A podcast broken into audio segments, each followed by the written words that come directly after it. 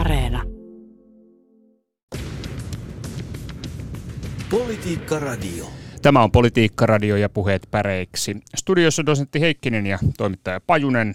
Terve taas, Vesa. Tervepä terve. Tiukat ovat ö, tunnelmat hallituksessa. Jälleen kerran.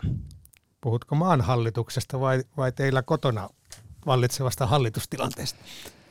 Molemmista voisin puhua, mutta kyllä mä tällä hetkellä puhun maan hallituksesta. Niin. Näin se on. Keskustalaiset nimittäin syystävät, syyttävät pääministeri Marinia. Kovin sanoin, saamelaiskäräjälain käsittelyssä pelisääntöjen rikkomisesta. Tämmöinen tilanne. On joo. Tässähän on, jos vähän taustottaa tätä hommaa, niin, niin tota, no ensinnäkin semmoinen, että siis meillähän on näitä hallituskriisejä nyt vähän eri puolilla Eurooppaa ja laajemminkin ollut, että muistetaan varmaan toi Britannian, niitä on ollut nyt useampikin tässä lähiaikoina. Ruotsissakin taisi olla kriisiä ja eikö Tanskassakin ollut jonkun sortin kriisiä. Joku aika sitten oli Virossakin, siellä taitaa nyt olla vähän stabiilimpi tilanne, mutta no puhumattakaan sitten suuresta ja mahtavasta Yhdysvalloista, niin siellä tuntuu niin kuin jonkunlaista kriisiä pukkaava ylipäätään demokratialle tai demokratian kriisi. Mutta tota niin, vähän tullut semmoinen tässä nyt pitemmän aikaa jo, sanotaan kaksituhattaluvulla vaikka, että tota mennään kriisistä kriisiin ja politiikka on niin kuin jatkuvaa kriiseistä selviytymistä. Tuntuu olevan. Otsikkotasolla näitä tilanteita todella on piisannut nopeasti, jos käy läpi hmm. otsikoita, niin Helsingin Sanomat torstaina, Marin, toivon, ettei yksikään hallituspuolue ajaisi maata tahallaan hallituskriisiin. Keskiviikkona Hesari, nyt ei tarvita hallituskriisiä. Viime perjantaina, näin hallituskriisi eteni. Ei tällaiseen asiaan voi hallitus kaatua. Hmm. Ilta-Sanomat pari päivää sitten, metsäkiistassa sopu, hallituskriisi on ohi. Mm, mennään vähän taaksemmas. Iltalehti, huhtikuu kaksituhattakaksikymmentäyksi. Hallituskriisi on väistynyt. Menoja lisätään, veroja korotetaan, riihineuvottelut jatkuvat. Mm-hmm. Mennäänkö joulukuulle kaksituhattayhdeksäntoista? Tarviiko mennä niin pitkälle? Mitäs silloin tapahtui? Silloin Yle kirjoitti, putositko kärryiltä historiallisen päivän käänteessä? Suomi ajautui hallituskriisiin yhden viikonlopun aikana. Miksi pääministeri Rinne erosi? Tässä sadan ja kolmen sadan sanan mittaiset vastaukset. Ja tämä kaikki niin kuin hyvin nopealla googlettamisella. Mm. Ja me ei olla vielä edes Sipilän hallituksessa. No ei olla, joo. Siis tota, mistähän kulmasta tätä nyt lähtisi lähestymään? Mä ensinnäkin tästä, no ehkä mä lähden tästä kriisisanasta, jos sopii. Se on jännä juttu. Tietysti mä ymmärrän esimerkiksi journalismin ja, ja tota, oppositiopolitiikan vaateet. Ja se kriisi on tietysti semmoinen sana, joka herättää ja kiinnostaa ja hätkähdyttää. Että tota, jotenkin tuntuu, että kun tutkii vaikkapa eduskunnan pöytäkirjoja, niin siellä puhutaan hyvin harvoin hallituskriisistä. Se ei ole semmoinen päivänpolitiikan sana, niin kuin joka joka päiväisessä poliittisessa keskustelussa nostetaan eteen, esiin silleen kevyesti. Mutta että, äh, tota, tarkoittaako kriisi sitä aina, että hallitus kaatuu? Että tavallaan niin kuin todellinen käänne eli kriisi on sitten, kun hallitus on kaatunut tai kaadettu jollain tavalla, että missä vaiheessa se kriisi on todellinen. Mm.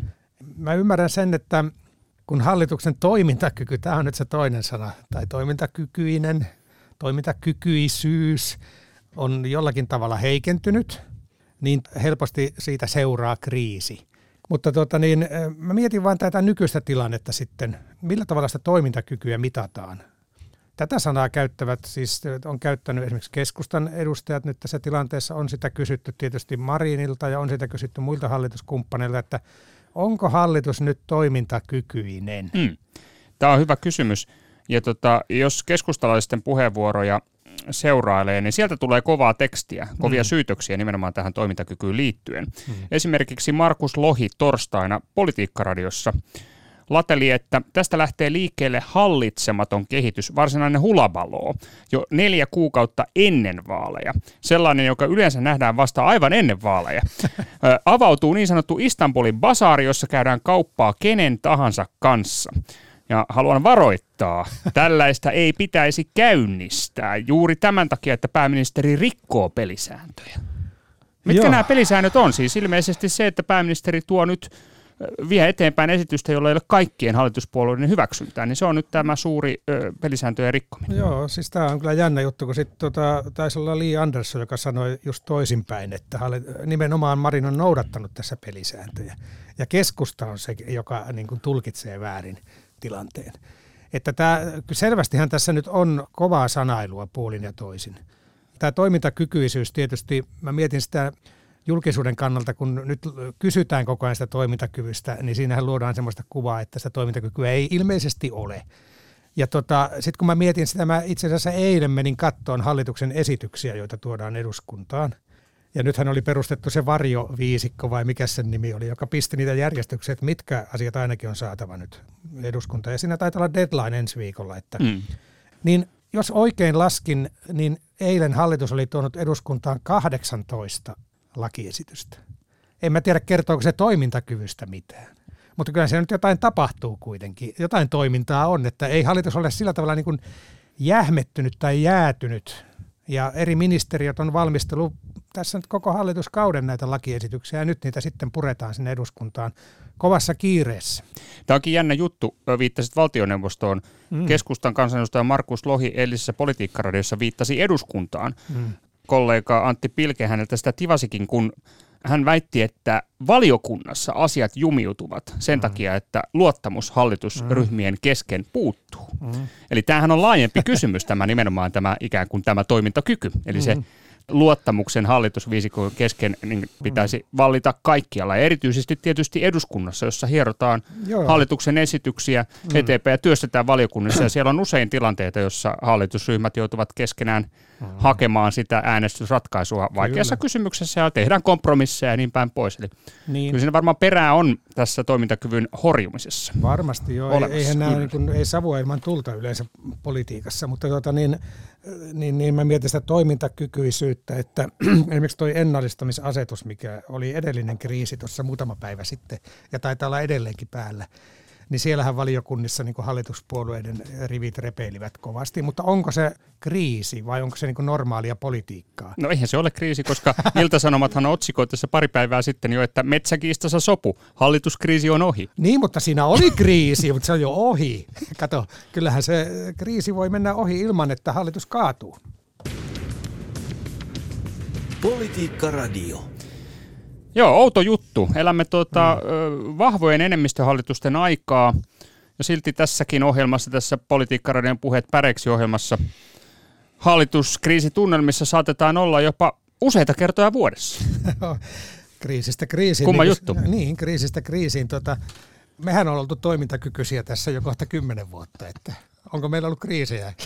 Oletko sinä, Tapio, nyt ihan täysin toimintakykyinen tällä mä, hetkellä? Olen tyystin kriisiytynyt. Mä mietin sitä toimintakyky-sanaa, että sehän on tosi kiinnostava. Tuota, sanakirja määrittelee, että se on kyky suoriutua erilaisista tehtävistä.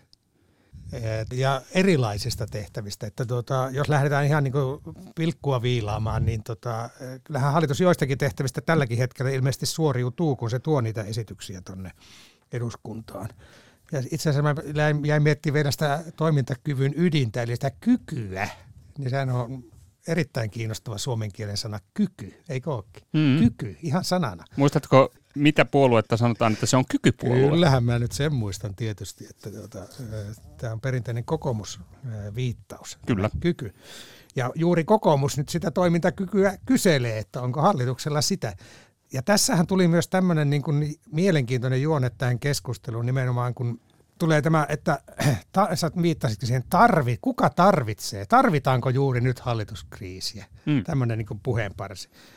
Ja ajetaanko tietoisesti kriisiin vai kriisiydytäänkö? Tässäkin on ero. Joku kriisiytyy, joku asia tai hallitus kriisiytyy, mutta joku kriisiyttää. Niin siinäkin on ero. Kuka tätä tilannetta nyt on kriisiyttämässä siellä hallituksen sisällä, puhumattakaan sitten hallituksen ulkopuolisista voimista, jotka tuota, niin kuin kyselee, että tarvitaanko hallituskriisiä. Ilmeisesti oppositio tarvitsisi hallituskriisiä tällä hetkellä. Mm. Sehän on perinteisesti opposition siellä tavoitelistalla tarvehierarkiassa aika korkealla, että saadaan hallitus nurin. Niin, no se on tietysti tämä välikysymyskin, hän tähtää mm. hallituksen mm. vaihtamiseen. Mm. Eli kyllähän se on opposition ikään kuin pää tavoite on nimenomaan kriisiyttää hallitusta. Mm. tai, tai en mä tiedä suoraan kriisiyttää, mutta kuitenkin pyrkiä päästä ainakin itsevaltaan. Kyllä, mutta sehän on jännä siis tavallaan tämä, että yleinen niin kuin tavallaan vähän niin kuin hurskastelu, että tarvitaan, sitä tulee puolin ja toisin sekä hallituksesta että oppositiosta. Tarvitsemmeko me nyt hallituskriisiä? No ei kai kukaan nyt oikeasti niin kuin tarvitse. Että, siis sanotaan, että meillä on NATO-hakemus vetämässä, on isoja asioita, on, on Ukrainan tilanne. On edelleen niin kuin koronaselvittelyt menossa ja sote-uudistukset. Ja sitten kysytään, tarvitaanko tähän nyt hallituskriisiä? No eikä sitä nyt kukaan ikään kuin, niin kuin tarvitsemalla tarvitse, mutta se vaan, vaan tuota, jostain se kehkeytyy. No voihan sitten pirullisimmat kysyä, että tarvitseeko esimerkiksi keskusta hallituskriisiä nyt? Siis tässä sitten palataan historiaan, ja kun mä mietin näitä puheita, niin kun se sana luottamus tulee keskustalaisten suusta, se on tietynlainen koodikielen ilmaus. Mm. Silloin pitää olla niin kuin tarkkana. Pitää olla varuillaan. Eli olet sitä mieltä, että esimerkiksi nämä keskustalaisten puheenvuorot, joita tässä on viimeisen vuorokauden aikana kuultu, jotka ovat olleet kovia, niin ne pitää ottaa vakavasti. Siis, Il- että, eli, eli hallitus tosiasiallisesti horjuu. No kyllä mä nyt siis tätä kieltä kun tarkkailen ja muistelen sitä, miten tota Antti Rinteelle kävi. Siis siinähän siis pääministeri erosi ja käytännössä kun pääministeri eroaa, niin hallitus vaihtuu. Silloin ne on niin kuin teknisesti, vaikka muuten ministeristö pysyisi samana. Mutta silloinhan keskusta nimenomaan ää, argumentti oli se, että luottamus Antti Rinteeseen on mennyt. Eikö se ollut näin? Ihan mm. sanatarkasti. Kyllä, oli. Ja Katri Kulmuni sen niin, sanoitti ääneen kyllä, silloin. Ja hetken päästä meni luottamus myös Katri Kulmunin keskustan sisällä, mutta se on toinen juttu. Tota niin, niin keskusta syyttää nyt Marinia nimenomaan henkilönä. Luottamuksen nakertamisesta. Kyllä. Ja sehän on sitä samaa puhetta, ja sen takia mä näkisin, että tässä on nyt keskustella kyllä kovat piipussa. Niin, tässä tota, Markus Lohi siis totesi näin, että tällaista ei pitäisi käynnistää juuri tämän takia, että pääministeri rikkoo pelisääntöjä. Käynnistyy hallitsematon tapahtumaketju, jota kannattaisi vielä harkita. Se on niin kuin ikään kuin alkaa olla jo vähän ver- verhottu uhkauskin jo tästä hallituksen kaatamisesta. Onhan se joo, ja siis tavallaan siis... Öö, Monestihan se, vaikka puhutaan niin kuin tietystä asiasta, mihin se hallitus niin kuin kriisiytyi ja saattoi kaatuakin, niin kuin siinä Rinteen tapauksessa oli se postin työehtojupakka taustallaan, mutta Rinnehän on tuonut nyt muun muassa kuusikymmenvuotishaastattelussaan ilmi, että tuota, siihen liittyy jotain muutakin. Ja monestihan tämä, mikä niin kuin näyttäytyy tämmöinen hetkellisenä kriisinä, niin sehän on tavallaan semmoinen venttiili, missä purkautuu pitkät paineet ja kasautuneet niin kuin ristiriidat. Että se ei välttämättä, esimerkiksi tämä Marinin hallituksenkaan työskentely nyt ole ollut semmoista lutuista yhteishengen luomista koko aikaa. Ja onhan tässä ihan julkisuudessakin tietysti se kehysriihikärhämä oli ehkä se vakavin hetki. Mm. Se voi olla, että keskustalaisessa hampaankolossa on pidemmältäkin ajalta tavaraa kertynyt Sanna Marinin suhteen. Politiikka Radio. Joo, sinä sen tuossa jo itse asiassa viittasitkin, Vesa, tuohon tilanteeseen, siis tuohon Rinteen hallituksen eroamiseen, että oliko se nyt sitten varsinaisesti hallituksen kaatuminen. Teknisesti niin ottaen se oli pääministerin vaihdos. Mm-hmm. Niitähän kyllä on tässä ollut viime vuosina paljon, näitä pääministerin vaihdoksia, mutta varsinaisia hallituksen kaatumisia, niin niitä ei oikeastaan viimeisen kolmenkymmenen vuoden aikana ollut kuin kaksi kertaa, tai itse asiassa oikeastaan vain kerran. Hmm. Sipilän hallituksen kaatuminen toki oli periaatteessa hallituksen niin ihan oikea kaatuminen, mutta käytännössä Sipilän hallituksen koko työ oli tehty ja se tapahtui vain muutama viikko ennen vaaleja. Hmm. Niin tota, itse en ehkä sitä tuolle listalle, vaikka periaatteessa se on hallituksen kaatuminen, ei siinä mitään. seitsemänkymmentäluvulle pitää mennä. Onko nyt sitten vuosi seitsemänkymmentäseitsemän? Kyllä, viimeisin hallitus, joka kaatui kesken vaalikauden, mitä seurasi kokonaan uusi hallituspohja, oli Martti Miettusen vähemmistöhallitus, kaatui toukokuussa tuhatyhdeksänsataaseitsemänkymmentäseitsemän. Joo, no vähemmistöhallitukselle ei Suomessa ylipäätään kovin hyvää ennustetta, jos semmoinen jouduttaisiin perustamaan. Että esimerkiksi Ruotsissahan on vähän erilainen kulttuuri siinä. Kyllähän se Antti Rinteen, tota, kun pääministeri vaihtuu, niin hallitus vaihtuu ja luetaan kirjoista, niin se on uusi hallitus, vaikka siellä olisi samat ministerit ja samat puolueet. Että teknisesti tietysti se Antti Rinteen ero oli myös hallituksen ero, ja Rinteen hallitushan taisi toimia sata kahdeksankymmentäkahdeksan päivää. Meillähän on ollut näitä lyhytikäisiä hallituksia aiemminkin, ettei sinänsä, sinänsä mitään tavatonta. Mutta tuota, niin, tämä on jännä tämä, tämä tuota Sipilän hallituksen ero, johon viittasit, niin siinä, sillä tavalla se rinnastuu nyt tähän tilanteeseen, että vaalit lähestyvät. Ja tässähän voi niin kuin irvileuvat nähdä myös sen niin kuin keskustan ää, taktiikan, että okei, me on jouduttu tuossa hallituksen nieleen aika paljon. Toisaalta me on saatu aika paljon omia tavoitteita myös edistettyä. Mutta että on nähty, että nyt kun keskustassa luodaan painetta nimenomaan pääministeriin, niin se olisi niin kuin tavallaan syntipukin etsimistä ja keskusta niin kuin valmistautuisi vaaleihin ja pystyisi sitten vaalikentillä puhumaan, että kyllähän me olisi, mutta kun se pääministeri. Mm. Tokihan tässä on vielä monta kuukautta siihen toisin kuin tuossa tota, Sipilän tilanteessa siihen vaaleihin, mutta tuota, tuleeko meillä sitten oikeasti niin kuin monen neljän kuukauden vaalitaistelu ja tämmöinen toimitusministeristö aika? Niin, tai ennenaikaiset vaalit. Kuitenkin uutta hallituspohjaa pitää yrittää muodostaa nykyisestä eduskunnasta, että noin vain uusiin vaaleihin ei mennä. Ja huomautettakoon sekin, että ennenaikaiset eduskuntavaalit Suomessa on viimeksi järjestetty vuonna tuhatyhdeksänsataaseitsemänkymmentäviisi, että mm-hmm. siitäkin on pitkä pätkä kulunut. Mutta siis tietysti kyllä keskustalaisten spin-doktoreiden varmaan pitää nyt harkita myöskin tarkkaan, että jos Markus Lohi tässä tivaa, että pääministerin kannattaa tarkkaan harkita, ettei käynnistä hallitsematonta tapahtumaketjua, niin varmasti keskustankin pitää harkita ainakin sitä, että kun viittasit tähän Sipilän mm. hallituksen kaatumiseen, niin tästähän tulee, tämähän on toimintatapa. Mm-hmm. Eli onko keskusta sitten jatkossa se puolue, joka, jos he hallitukseen pääsevät, niin he sitten lähtevät litoon sieltä hallituksesta siinä vaiheessa, kun työ alkaa oleen tehty. Tulee tämmöinen samanlainen kritiikki kuin mikä liittyy vihreisiin. Vihre- vihreille he naljailtiin pitkään siitä, että se on puolue, joka lähtee aina hallituksesta, kun edessä on ydinvoimapäätös. Joo, tämähän kävi kaksituhattakaksi ja kaksituhattaneljätoista. Lähtö tuli hallituksesta niin kuin ydinvoimaratkaisujen takia, mikä tietysti nykykeskustelussa on aika hauska, kun vihreäthän on nyt niin kuin hyvinkin kovasti niin kuin ydinvoiman puolella. On siellä, on siellä sora-ääniä vieläkin, mutta tuota, on näitä mielenkiintoisia juttuja. Joulukuussa kahdeksankymmentäkaksi tuota, Kalevi Sorsa hallitus erosi, kun S K D:llä lähti litomaan. Muistatko, mikä oli syynä? Mikä on nykymittapuussa todella kiinnostava juttu. Ja en, en, en muista sitä. En muista. Tavallaan tulee mieleen, että aika niin kuin ehkä pienistä esimerkiksi rahasummista, mutta ehkä isoista periaatteista kysymyksistä, niin tota, puolustusmäärärahojen korottamisen takia. Ja arvaappa paljonko niitä puolustusmäärärahoja korotettiin, no. että, että S K D lähti lätkimään. kaksisataakuusikymmentäneljä miljoonaa markkaa. Tietysti rahan arvo on kyllä muuttunut, mutta hauskaltahan tuo kuulostaa. Kyllä se kuulostaa, että, tuota, että monenlaista syistä tietysti noita kriisejä on ollut ja, ja tuota, on pääministerin sanomiset on johtanut kriiseihin. Kaikki muistaa varmaan Anneli Jäätteenmäen ja Irak-keissin kaksituhattakolme. Kyllä, se onkin itse asiassa juurruttaa meidät siihen, että Että se on todellakin Lipposen toinen hallitus. Mm. Siis se on viimeinen hallitus, joka on istunut koko vaalikauden mm. Suomessa. Mm. Ajatelkaa. Siis, koska mm. näitä pääministerivaihdoksia niin on ollut niin paljon. Siis tuota tuota. Eli Rinne, Marin, no se oli omanlaisensa keissi, mutta sitten oli Katainen, Stubb ja sitten oli Vanhanen, Kiviniemi. Kyllä. Ja tämä ensimmäinen oli tämä Jäätteenmäki, Vanhanen. Kyllä.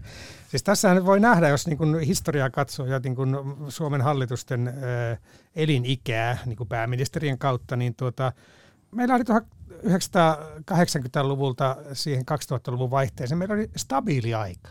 Siellä istui tuota Kalevi Sorsan neljäs hallitus, Harri Holkerin sinipuna, Esko Ahon porvarihallitus ja Paavo Lipposen ensimmäinen ja toinen, niin taisi olla kaikki istuu koko vaalikauden. Joo, totta. Ja tähän ei ole kaksituhattaluvulla, eikö kukaan yltänyt? Ei ole kukaan. Marinilla on vielä mahdollista. Saa nähdä, miten käy. Mutta ei sekään ole koko vaalikausi, koska niin, Marinin hallitus no, starttasi Rinteen hallituksen jälkeen. Eli se rinnastuisi tuohon Vanhanen ykköshallitukseen, kyllä, tämä kyllä. Marinin hallitus, jos Marin istuu loppuun saakka. Niin alkupäästä leikkautuu pois. Monestihan se leikkautuu sieltä loppupäästä. Politiikka Radio. No niin, onko tota, Vesa, onko hallituskriisit ö, käsitelty? No eihän ne ole käsitelty, mutta tuota niin... Ö, Se, että kiinnittäkää huomiota, hyvät kuulijat, nyt isoihin sanoihin, luottamus ja tahtotila ja, ja pelisäännöt ja tämän tyyppiset. Tuo kriisihän on muuten sanana semmoinen, että sehän liittyy myös kriittisyyteen, että samaa tuota juurta kreikan kielestä alun perin tulee. Sillä on myös tämmöinen merkitys kuin ratkaiseva käänne. Mutta mä oon aina niin makustellut tätä kriisi ja kriittisyys. Hmm. Ne on, se, on, se on sama juurta. No joo, tuossa mä itse huomasin, että jossakin sanakirjamääritelmässä luki hallituskriisistä, että se on tietysti sana, joka liittyy politiikkaan, hmm. mutta että se olisi kärjistynyt tilanne valtioneuvoston jäsenten kesken. Ja jos tämä on se määritelmä, niin kirjaimellisesti ottaen, niin, niin, niin kuinkahan monta hallituskriisiä meillä on mahtanut ollakaan tässä viimeisten vuosien aikana? En mä tiedä, että me, kaikenlaisia kriisejä on nyt siis päällä. Tämähän on, jos meillä on hallituskriisi, niin se hallituskriisi koskee kriisihallitusta. Meillähän on kriisiajan hallitus ollut. Et me, tämän hallituksen kaudella on todella isoja kriisejä tullut. Tuota niin, ei nyt noottikriisiä ole tällä kertaa ollut, mutta on ollut tuota, energiakriisi, talouskriisi ylipäätään, tietysti koronakriisi, sitten taas sotakriisi. Nämä kaikki muuten on yleiskielen sanakirjassa, mutta sieltä ei löytynyt ilmastokriisiä, mitä mä vähän ihmettelin. Se mm-hmm. ei ole vielä ehtinyt. Nythän puhutaan paljon ilmastokriisistä, jota hallituksen pitäisi myös hoitaa. Ja esimerkiksi tämä ennallistamisasetusriitelyhän liittyi toki tähän ilmastokriisiin. Näin se on. No se on semmoinen juttu, että ilmastokriisistä, en tiedä mainitaanko se, mutta siitä aiheesta puhutaan myös päivänpolitiikan sanoissa. Mennään niin, päivänpolitiikan sana. Kiitoksia hyvät kuulijat jälleen kerran erinomaisista ehdotuksista. Kyllä, kyllä. Siis tota, kukaan ei ehdottanut oviliveä. Sehän voi olla, että semmoinen tässä taas tulee, että päästään seuraamaan tuota, tuota, mitä siellä vallan kabineteissa tapahtuu ja toimittajat seisovat oven edessä ja me katsomme ovenkuvaa televisiosta. Onko ovilivet jo viritetty? Se taitaa olla nyt sit ehkä sitten sellainen tilanne, että olisiko se ensi viikon torstai sitten se semmoinen saattaisi olla sopiva oviliven päivämäärä, kun on seuraava valtioneuvoston yleisistunto, ellei istuntoa tulee nyt sitten sitä ennen. Niinpä. Se jää nähtäväksi. Tuota, tässä tilanteessa, kun tätä puhumme, niin emme tiedä, onko hallitus missä toimintakyvyssä ja tilassa. Kuinka kärjistynyt niin tilanne on hallitusten jäsenten mm. kesken? Mutta otetaanko ensin näitä muita sanoja kuin tästä hallitustilanteesta? Täällä oli monenlaisia hienoja, hienoja ehdotuksia taas ennallistamiseen liittyviä. Esimerkiksi Jaana Halonen ehdotti metsää ja Antti Virrankoski ennallinen sanaa. Ja tämä perustelu oli tietysti semmoinen, joka pitää lukea.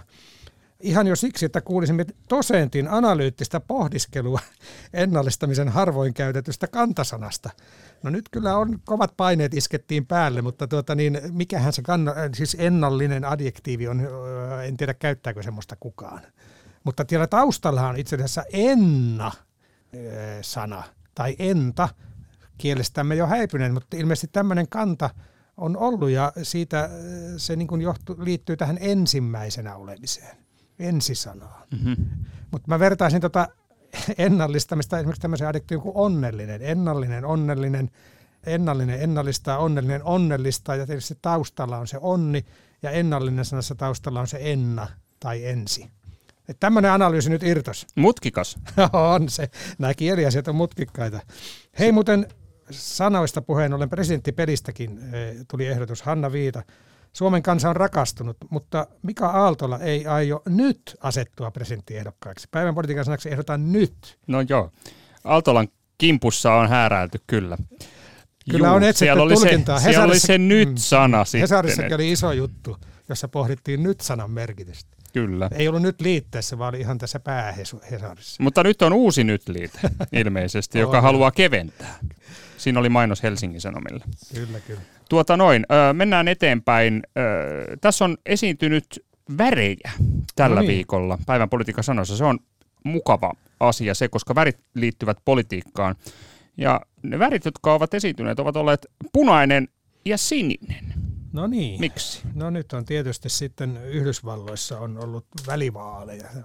Outo käsite tämä välivaali. Joo. Suomessa puhutaan vaalien välistä ja Yhdysvalloissa puhutaan välivaaleista. Että. Niin, se taitaa olla se. On, on niin presidenttikeskeinen järjestelmä, tuo Yhdysvaltain poliittinen järjestelmä, että, mm. että silloin kun presidentin paikka ei ole auki, niin silloin myöskin vaalit ovat välivaalit. Niin. Ja siis tavallaan niin kuin tämä vaalikeskustelu siellä, niin kai se lopputulema tai suomalaiset analyytikot sanoi, että tuota, demokraatit otti torjuntavoiton ikään kuin näissä vaaleissa. Tavallaan, ja että Trumpin taru olisi loppu. Joo, tähänkin viitataan ö, myös päivänpolitiikan sanoissa. Siis täällä on näitä värisanoja, mutta Jari Mäkelä kirjoittaa, tai ehdottaa sanaa lilleri-lalleri. Amerikassa joku putosi kettu-uutisten ja muun Murdoch-median suosiosta, joten ehdotukseni on Lilleri Lalleri. Joo. Ja siinä siis käytettiin otsikkoa äh, Trumpti Dumpti. Mm. Mikä se nyt sitten on? Lilleri Lalleri vai lasten, tyyristylleri? Lasten, niin, lasten lorun Trumpti Dumpti, jonka tota, Kirsi Kunnas käänsi ansiokkaasti Lilleri Lalleriksi. Siinä on se loru. Lilleri Lalleri laudalla makasi, Lilleri Lalleri laudalta putosi.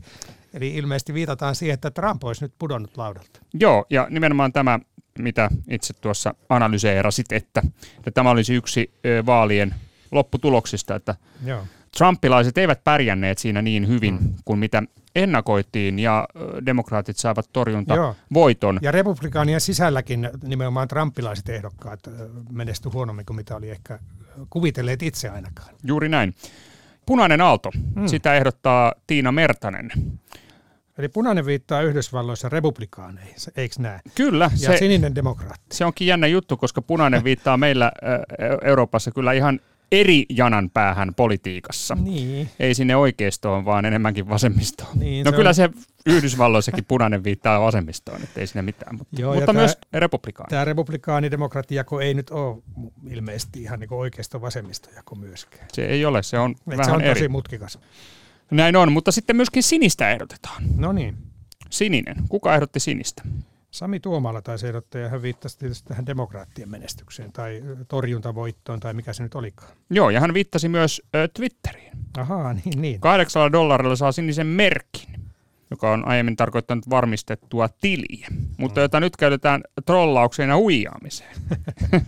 Lisäksi U S A-välivaaleista paremmin suoriutui demokraatit, joiden väri on sininen. Se on jännä juttu, että suoriutui paremmin kuin kuitenkin koki vaalitappioon, mutta no tällaista joo. Tämä on tämä politiikka. Se on just semmoista. Tuota, sanoitko, että Katti Häntänen ehdotti punaista lainetta. Aalto jäi välivaaleissa vaisuksi ja, ja, ja oliko näitä muita vielä? Siis no Helena Forss ehdotti käännettä, eli liittyen tähän käänteeseen tuossa Ukrainan sodassa. Ja sitten tämä Magan heikko menestys U S A:n vaaleissa, tai, eli just tämä Trumpin Make America Great Again -porukka. Joo, ja Jarkko Setälä ehdottaa myös tätä Magaa. No niin.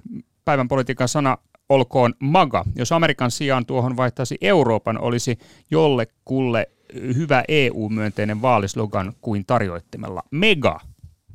Mutta jenkkiversio taisi hieman yskähdellä ja punainen aalto taisi jäädä roiskahdukseksi. Joo, joko muuten tuosta roiskahduksesta tuli mieleen aallonmurtaja, joko sanoit tuon sinin ehdotuksen puna-aallon murtaja? En sanonut.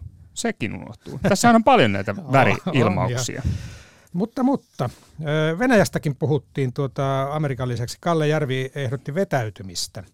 Venäjällä Shoigu järjesti tiedotustilaisuuden. Venäjän asemat palaavat pikkuhiljaa lähtöasetelmiin. Normaalisti mennään eteen ja taakse. Politiikassa jätetään pöydälle, mutta sotilaskielessä edetään ja vetäydytään. Päivän politiikassa on tietenkin vetäytyminen.